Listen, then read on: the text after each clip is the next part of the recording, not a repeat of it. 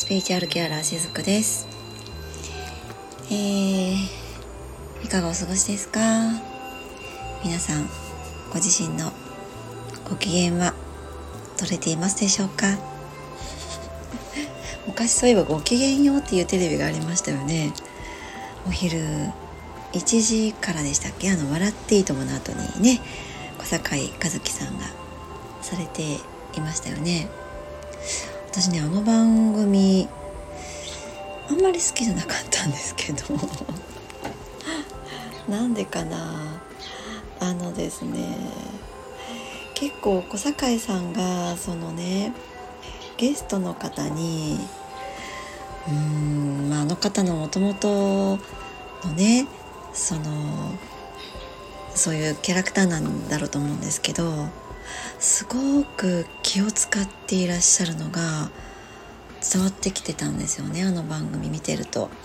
でねそれがなんかすごく私しんどかったんですその頃。うーんまあ今みたいなこう年齢の時もいつだったかなあれも本当に昔ですよね3020年とかそれぐらい前ですねもっと前からあったかなもうねとにかくあまり見れなかったんですよ。まあ、笑っていいともとかもあまりねそのテレビとか見るもともと見るタイプじゃなかったんですけど「笑っていいとも」はもう本当にねこう国民的なお昼のねあの、えー、サラリーマンとかのお昼タイムのこう癒し癒しなのかな？なんかこうね、えー、定番の番組だったけどその後ちょっとこうエネルギーが変わる感じなんですねあのご機嫌ように入る時って。うわーってこう休憩時間を盛り上げた後のちょっとその後に入るあの静けさっていうのを当時すごく感じて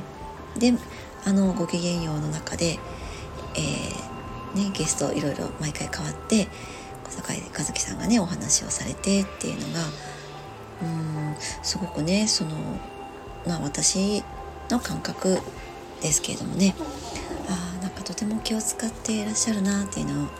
感じながら、えー、ちょっと、うん、あんまり見れないなみたいなのがあって、うん、そんな感じだったんですけども。まあ、うん、そうねでもあの番組もそうですけどやっぱりこう機嫌って大事なんですよね。ね。でその機嫌ってやっぱいかに自分で自分の機嫌を取れるようになっていくかっていうのも、まあ、生きてる醍醐味かなとかも思ったりします。なんかそれができていたら多分いろいろいろいろ、えー、楽になっていくだと思うんですよね。うん、なんかこういろんなことが起こったとしてもあ大丈夫みたいなねいや大丈夫私とかそういうえー、っと根拠のない自信って私よく言うんですけどそういったものにえー、つながっていくのがこの自分で自分のご機嫌を取るっていうことかなと思っています。でね今ちょっとこうテレビの話題が上がりましたけども本当に私ね、えー、テレビとか見ないんですよね。あの職場でついているテレビありますけれども、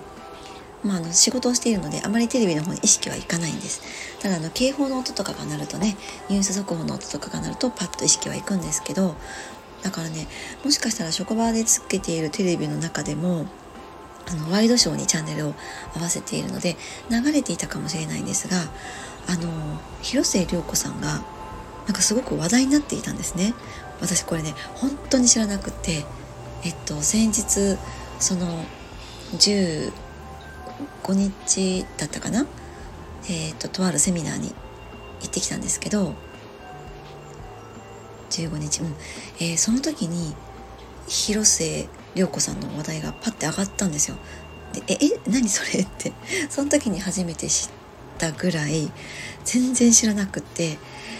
でどうやらまだ未だにねあんまり詳しく見てないです。そのワイドショー的なものってあんま得意じゃないので見てないからわからないんですけどそのどういう経緯でね彼女が不倫をしてとかもう分かんないでそこは別に私興味がないのでそのね不倫を推奨してるわけじゃないですよ。でも、えー、彼女なりのそこに意味があるからこそそれをやっているわけなのでそこはいいんだけどそのねえらく彼女が叩かれているなっていうのをそこにすごくこう興味を持っちゃったんですよ。なんでこんなにこの人叩かれないといけないのかなってちょっと思ってしまったんですね。でこのまあ、うん、彼女は女優なので女優っていうのはイメージ業ですよねいろんなスポンサーがついたりとかしてるのでやっぱりその大切なことだとは思うんですまあバレないようにすればいいんでしょうけれども その見つかってしまった時のいろんな損害っていうのはあると思うので、えー、まあ、大切なことだと思うんですがどうしてねそのこういう不倫とかまああとそうですね少し遡るとジャニーズの,、ね、あのセクハラ問題とかもそうですよね。しばらくこういった話題がなかったかなと思うんですけどああとあの覚醒剤の話もありましたよね、えー、な誰でしたかね？誰か。長山なんとかさんでしたかね？えー、っと瑛太さんの息,、えー、息子さんじゃない弟さん？お兄さん？あんまりちょっと詳しくねごめんなさい分かんないんだけどそのしばらくこういった話題ってなかったのに最近ポッポッポって突発して出てきてますよねこの1ヶ月ぐらい。ねえ。あジャニーズのもうちょっと前かな。でこういった時ってそのエネルギー的にねどういうことが起こっているのかっていうのを今日はねちょっとその叩きたい人の心理とかも交えながらお話ししていこうかなと思うんですね。えー、人間ってですね実はその自分が苦しいと人を批判するんですよだからそのよくある炎上とかですねあとその何だこう叩いたりするこういうものっていうのはね、えー、何かちょっとあるとすぐ叩くみたいな、まあ、そういったこう文化にもなりつつあるんだけどこれは日本がね日本人がやっぱり苦しみながらまだ生きているんだと思うんです。でそれはその例えばその、ね、生活水準が低いとかそういうことではなくて、まあ、そういった方もいらっしゃると思うんですけどそういった何て言うのかな物質的なところではなくて精神的に、えー、苦しんでいる人たちが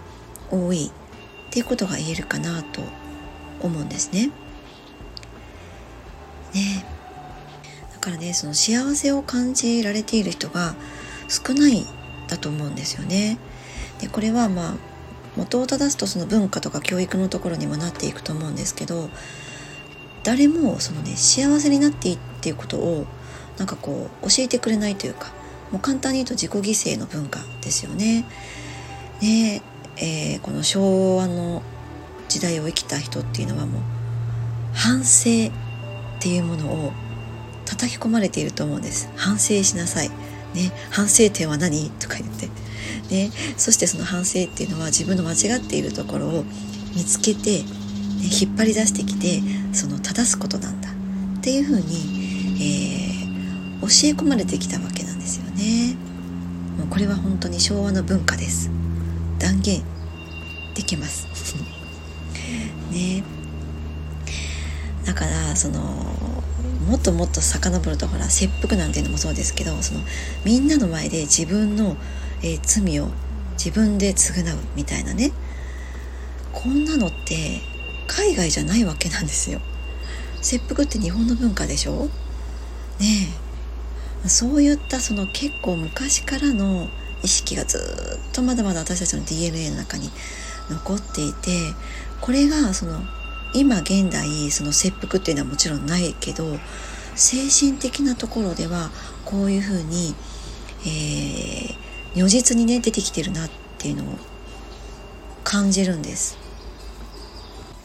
日本ってねきっとねその反省に対する考え方が重いんですよね。だからその誰かがね失敗したり、えー、しくじったりするとまあその自分がね悪かったっていうふうに思うんですそこに他者が関わっていようが今がね自分のせいなんだってねいうふうにもうその思いが先走っちゃうっていうところなんですよね。でみんなこれをね毎日毎日結構やっているんですよね。もう気づかないうちに。ね、何かあると自分がいけなかった、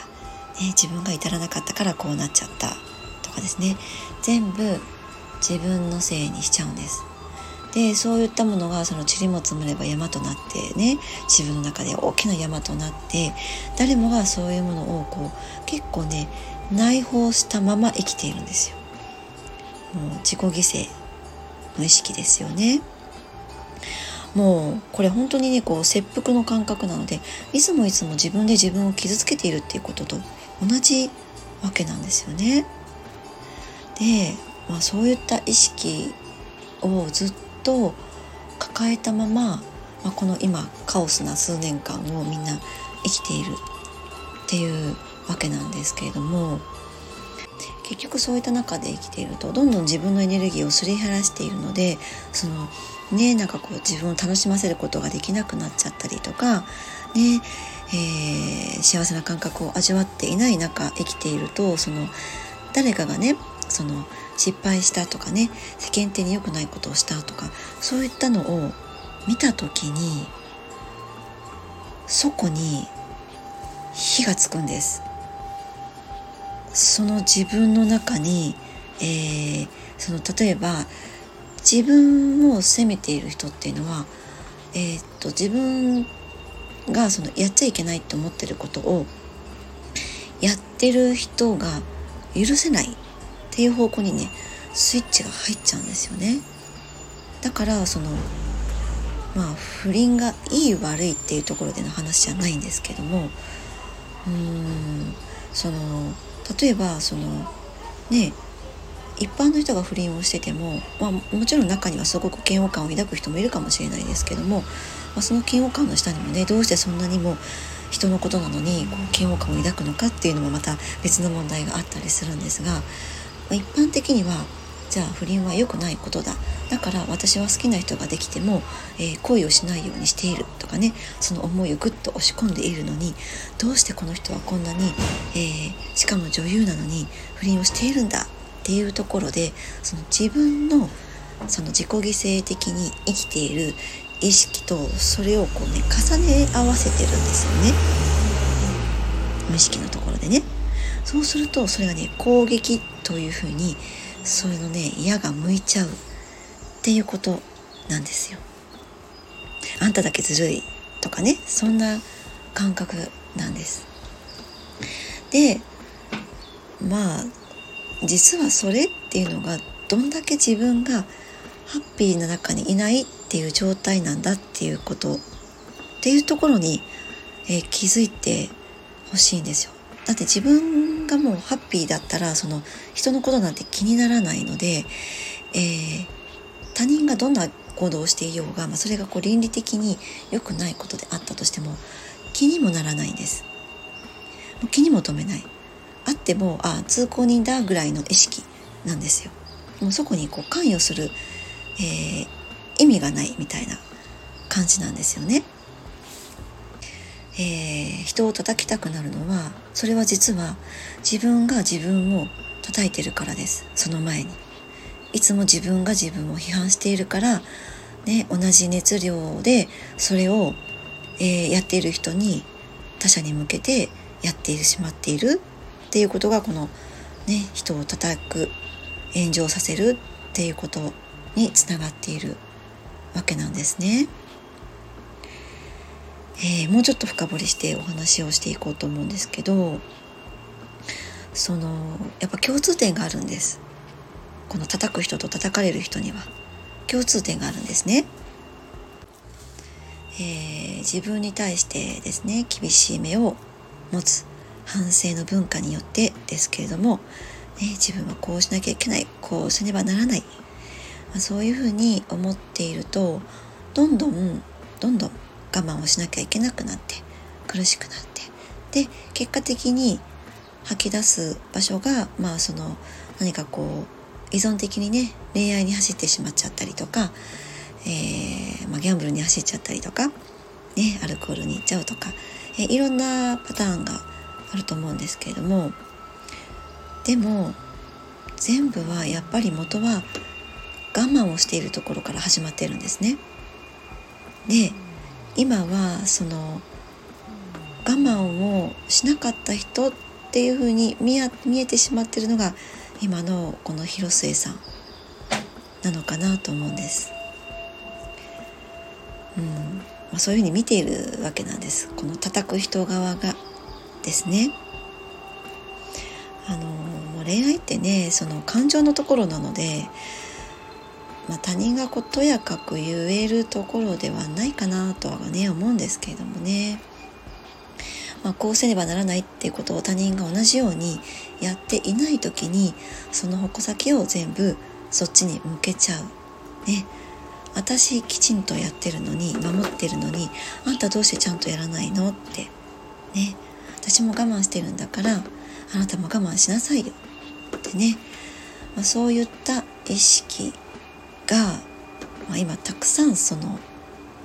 うんまあ、蓋を開けようとしているという感じですかね。うんだからそのね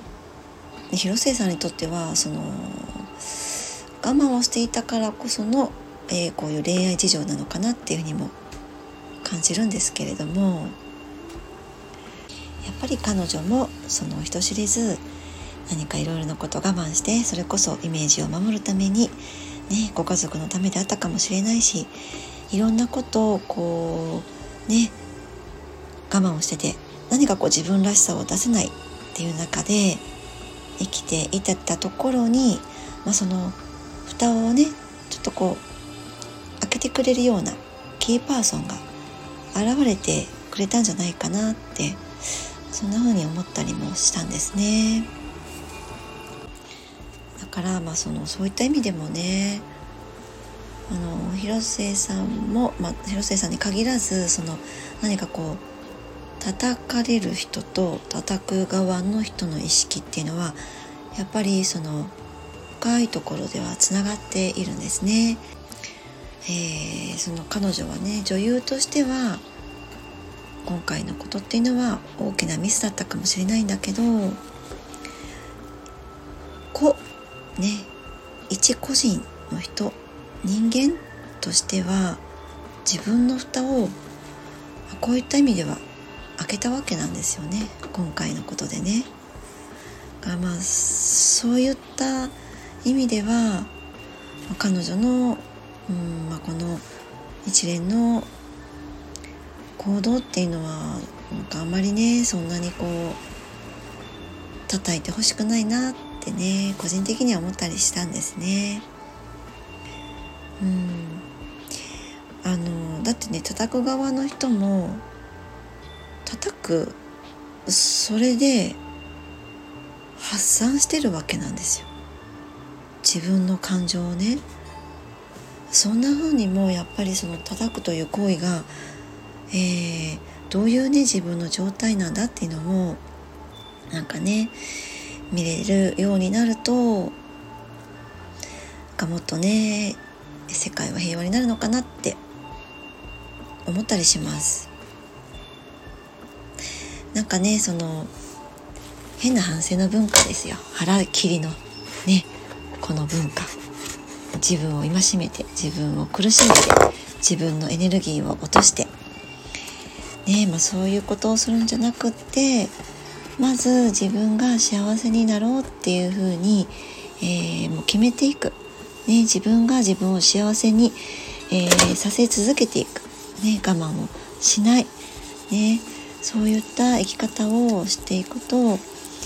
やっぱりこういったその世間の中である SNS 叩きっていうのも、うんまあ、時間はかかるかなとは思います。でもそういったことにこう気づき始めている人ももう本当にたくさん増えてきていると思うのでか、ね、そういう風になっていけるといいなって思ったりするんですね。あの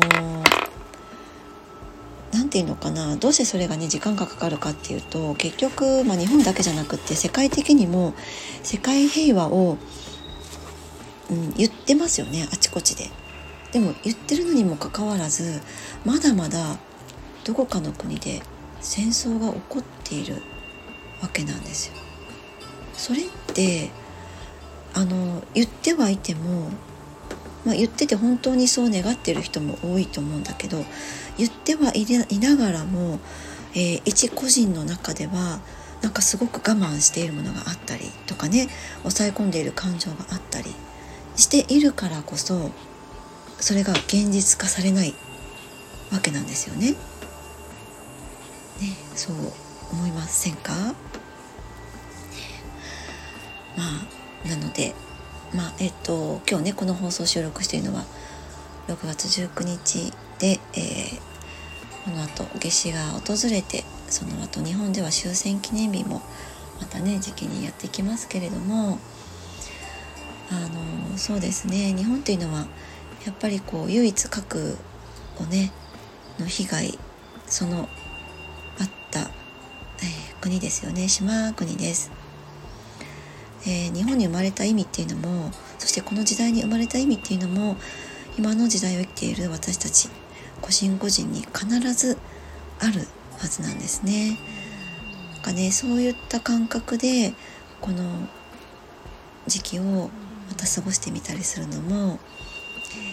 いいかなって思ったりしてますよ。あの決して重たくならずにね、えー、捉えてみていただけたらなと思います。必ずあのいい方向には向かっていますそれは間違いないですでもそのためにもやっぱり日々の中で一人一人の意識というものが大事だっていうのがねこの SNS 叩き炎上みたいなものに現れているなっていうことも、えー、お分かりいただけるのではないかなと思ったので今日はこういったお話をしてみました。今日はちょっと短めでお話できましたね。ゆるりほっとするひとときを大切にお過ごしください。ごきげんよう。